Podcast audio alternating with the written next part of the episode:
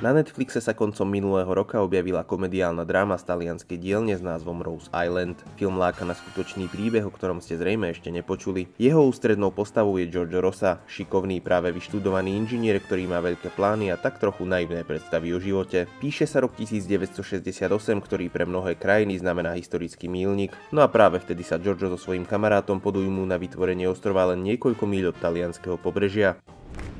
E che cosa può fare per lei, signor Rosa, il Consiglio d'Europa? Deve salvare la mia isola. Lei ha comprato un'isola? No, l'ho fatta.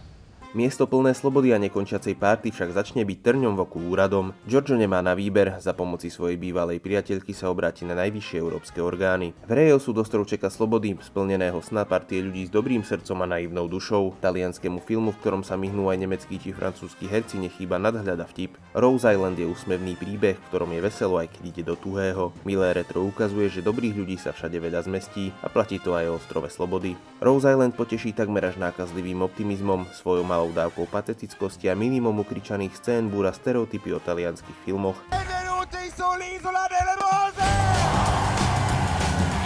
Bonusom sú pomerne neopozerané herecké tváre, nielen za Peninského polostrova. Nájdete ho na Netflixe s českými titulkami aj s dubbingom.